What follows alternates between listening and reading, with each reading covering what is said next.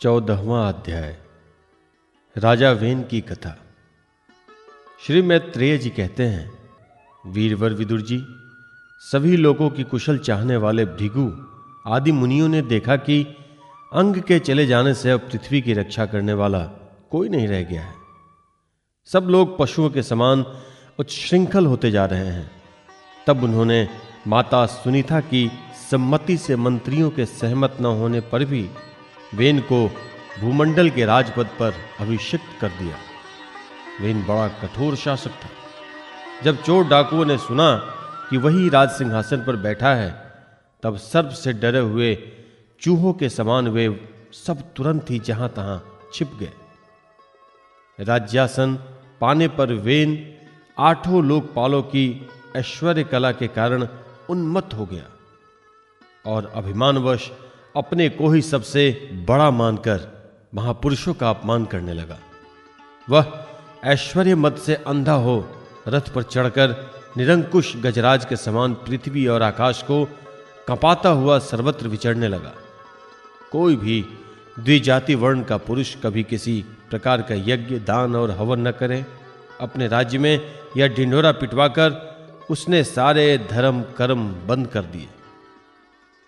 दुष्ट वेन का ऐसा अत्याचार देखकर सारे ऋषि मुनि एकत्र हुए और संसार पर संकट आया समझकर करुणावश आपस में कहने लगे, अहो, जैसे दोनों और जलती हुई लकड़ी के बीच में रहने वाले चींटी आदि जीव महान संकट में पड़ जाते हैं, वैसे ही इस समय सारी प्रजा एक और राजा के दूसरी ओर चोर डाकुओं के अत्याचार से महान संकट में पड़ गए हैं।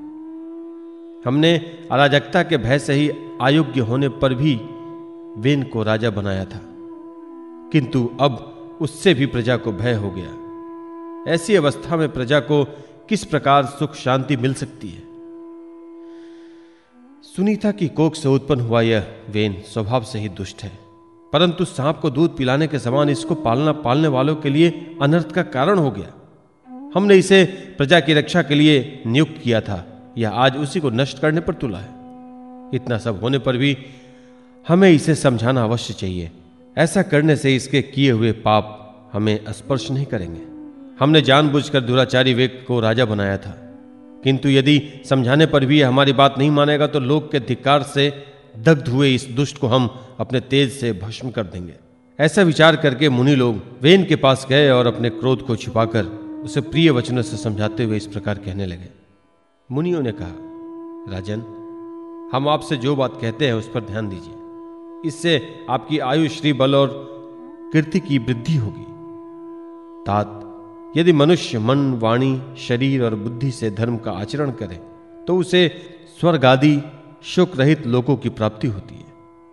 यदि उसका निष्काम भाव हो, तब तो वही धर्म उसे अनंत मोक्ष पद पर पहुँचा देता है। इसलिए वीरवर, प्रजा का कल्याण रूप, वह धर्म आपके कारण नष्ट नहीं होना चाहिए। धर्म के नष्ट होने से राजा भी ऐश्वर्य से च्युत हो जाता है। जो राजा दुष्ट मंत्री और चोर आदि से अपनी प्रजा की रक्षा करते हुए न्यायानुकूल कर लेता है, वह इस लोक में और परलोक में दोनों जगह सुख पाता है। जिसके राज्य अथवा नगर में वर्णाश्रम धर्मों का पालन करने वाले पुरुष स्वधर्म पालन के द्वारा भगवान यज्ञ पुरुष की आराधना करते हैं। महाभाग अपनी आज्ञा का पालन करने वाले उस राजा से भगवान प्रसन्न रहते हैं। क्योंकि वे ही सारे विश्व की आत्मा तथा संपूर्ण भूतों के रक्षक हैं। भगवान ब्रह्मादि जगदीश्वरों के भी ईश्वर हैं। उनके प्रसन्न होने पर कोई भी वस्तु दुर्लभ नहीं रह जाता। तभी तो इंद्रादि, लोकपालों के सहित समस्त लोग उन्हें बड़े आदर से पूजो फार समर्पण करते हैं। राजन, भगवान श्रीहरि समस्त लोग लोकपाल और यज्ञों के नियंता हैं। वे वेद त्रिय रूप, द्रव्य रूप और तपह स्वरूप हैं। इसलिए आपके जो देशवासी आपकी उन्नति के लिए अनेक प्रकार के यज्ञों से भगवान का यज्ञ करते हैं, आपको उनके अनुकूल ही रहना चाहिए। जब आपके राज्य में ब्राह्मण लोग यज्ञों का अनुष्ठान करेंगे, तब उनकी पूजा से प्रसन्न होकर भगवान के अंश स्वरूप देवता आपको मनचाहा फल देंगे। अतः वीरवर, आपको यज्ञादि धर्मानुष्ठान बंद करके देवताओं का तिरस्कार नहीं करना चाहिए। वेन ने कहा, तुम बड़े मूर्ख हो। खेद है तुमने अधर्म में ही धर्म बुद्धि कर रखी है। तभी तो तुम जीविका देने वाले कुछ साक्षात पति को छोड़कर किसी दूसरे जार पति की उपासना करते हो। जो लोग मूर्खतावश राजा रूप परमेश्वर का अनादर करते हैं उन्हें न तो इस लोक में सुख मिलता है और न परलोक में। अरे, जिससे तुम लोगों की इतनी भक्ति है, वह यज्ञ पुरुष है कौन? यह तो ऐसी बात हुई जैसे उल्टा स्त्री अपने विवाहित पति से प्रेम न करके किसी पर पुरुष के आसन में आसक्त हो जाए। विष्णु, ब्रह्मा, महादेव, इंद्र, वायु, यम, सूर्य, मेघ, कुबेर, चंद्रमा, पृथ्वी, अग्नि और वरुण तथा इसके अतिरिक्त जो कोई दूसरे वर और शाप देने में समर्थ देवता है, वे सब के सब राजा के शरीर में रहते हैं। इसलिए राजा सर्वदेवमय है और देवता उसके अंश मात्र हैं।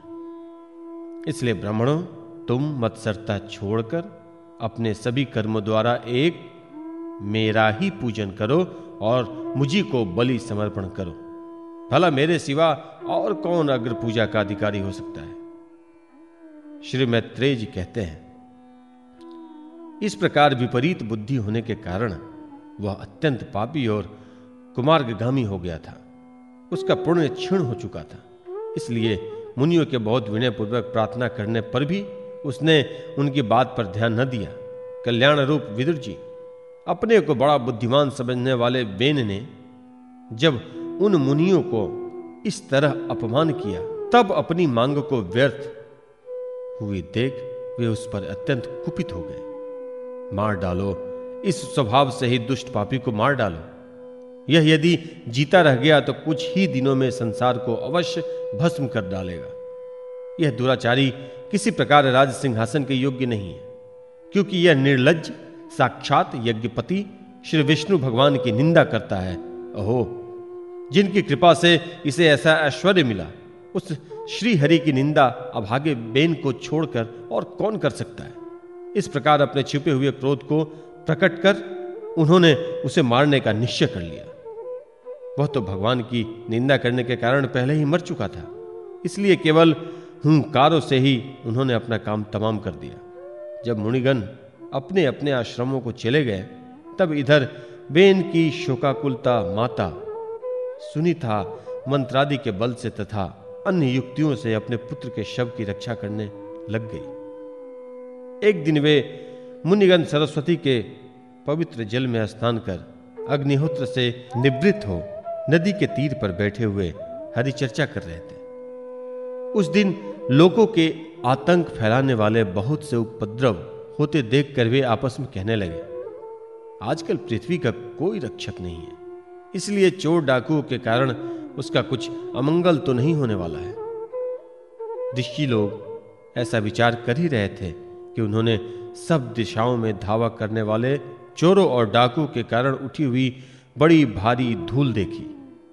देखते ही वे समझ गए कि राजा वेन के मर जाने के कारण देश में अराजकता फैल गई है। राज्य शक्तिहीन हो गया है और चोर डाकू बढ़ गए हैं। यह सारा उपद्रव लोगों का धन लूटने वाले तथा एक दूसरे के खून के प्यासे लुटेरों का ही है। अपने तेज से अथवा तपोबल से लोगों को ऐसी कुप्रवृत्ति से रोकने में समर्थ होने पर भी ऐसा करने में हिंसादी दोष देखकर इसको, इसका कोई निवारण नहीं किया। फिर सोचा कि ब्राह्मण यदि समदर्शी और शांत स्वभाव भी हो तो भी दीनों की उपेक्षा करने से उसका तप उसी प्रकार नष्ट हो जाता है, जैसे फूटे हुए घड़े में से जल बह जाता है। फिर राजर्षि अंग का वंश भी नष्ट नहीं होना चाहिए, क्योंकि इसमें उनके अमोध शक्ति और भगवत परायण राजा हो चुके हैं। ऐसा निश्चय कर उन्होंने मृत राजा की जांग को बड़े ज़ोर से मथा और उसमें से एक बौना पुरुष उत्पन्न हुआ। वह कौवे के समान काला था। उसके सभी अंग और खासकर भुजाएँ बहुत छोटी थीं। जबड़े बहुत बड़े, टांगे छोटी, नाक चपटी, नेत्र लाल और केश तांबे के तरह उसी रंग का था। उसने बड़ी दीनता और नम्र भाव से पूछा कि, मैं क्या करूँ? तो ऋषियों ने कहा निशीद बैठ जा। इसी से वह निषाद कहलाया। उसने जन्म लेते ही राजा वेन के भयंकर पापों को अपने ऊपर ले लिया। इसलिए उसके वंशधर नैषाद भी हिंसा, लूटपाट आदि पाप कर्मों में रत रहते हैं। अतः वे गाँव और नगर में न टिककर वन और पर्वतों में ही निवास करते हैं।